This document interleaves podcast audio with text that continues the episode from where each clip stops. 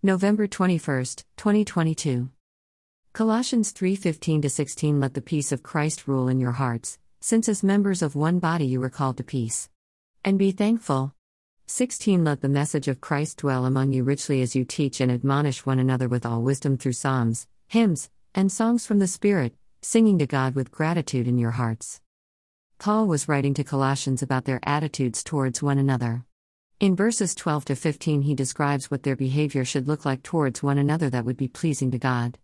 Therefore, as God's chosen people, holy and dearly loved, clothe yourselves with compassion, kindness, humility, gentleness, and patience. 13 Bear with each other and forgive one another if any of you has a grievance against someone. Forgive as the Lord forgave you. 14 And over all these virtues put on love, which binds them all together in perfect unity. If we are behaving as Paul describes, then we just need to relax and let Christ rule in our hearts, bringing peace and unity to our gatherings. Because of the message of Christ, we can worship together and praise God in one accord with extreme gratitude in our hearts. What if this is not what our homes, families, and churches look like? Then we need to seek God's help. Hebrews 4:16. Let us then approach God's throne of grace with confidence, so that we may receive mercy and find grace to help us in our time of need. God will seek to use us to bring harmony and peace to where we are. He promises His peace to indwell us, and knowing that promise, we can indeed be thankful.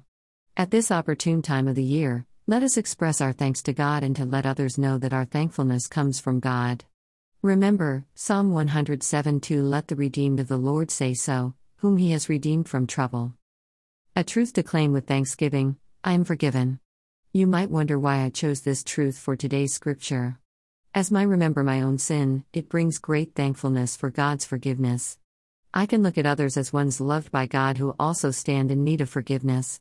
I am reminded of Romans 5 8 But God shows his love for us in that while we were still sinners, Christ died for us.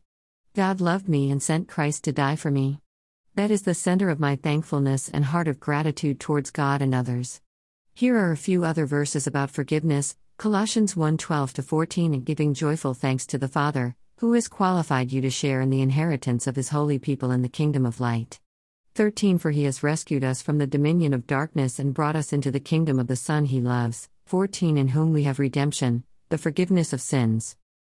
Micah 7:18 19 is one of my favorites to claim with hope and thanks. Who is a God like you? Who pardons sin and forgives the transgression of the remnant of his inheritance? You do not stay angry forever, but delight to show mercy. 19 You will again have compassion on us. You will tread our sins underfoot and hurl all our iniquities into the depths of the sea. Thank you, Jesus, my sins are gone. I also love the image given to us in Isaiah 38:17 Surely it was for my benefit that I suffered such anguish.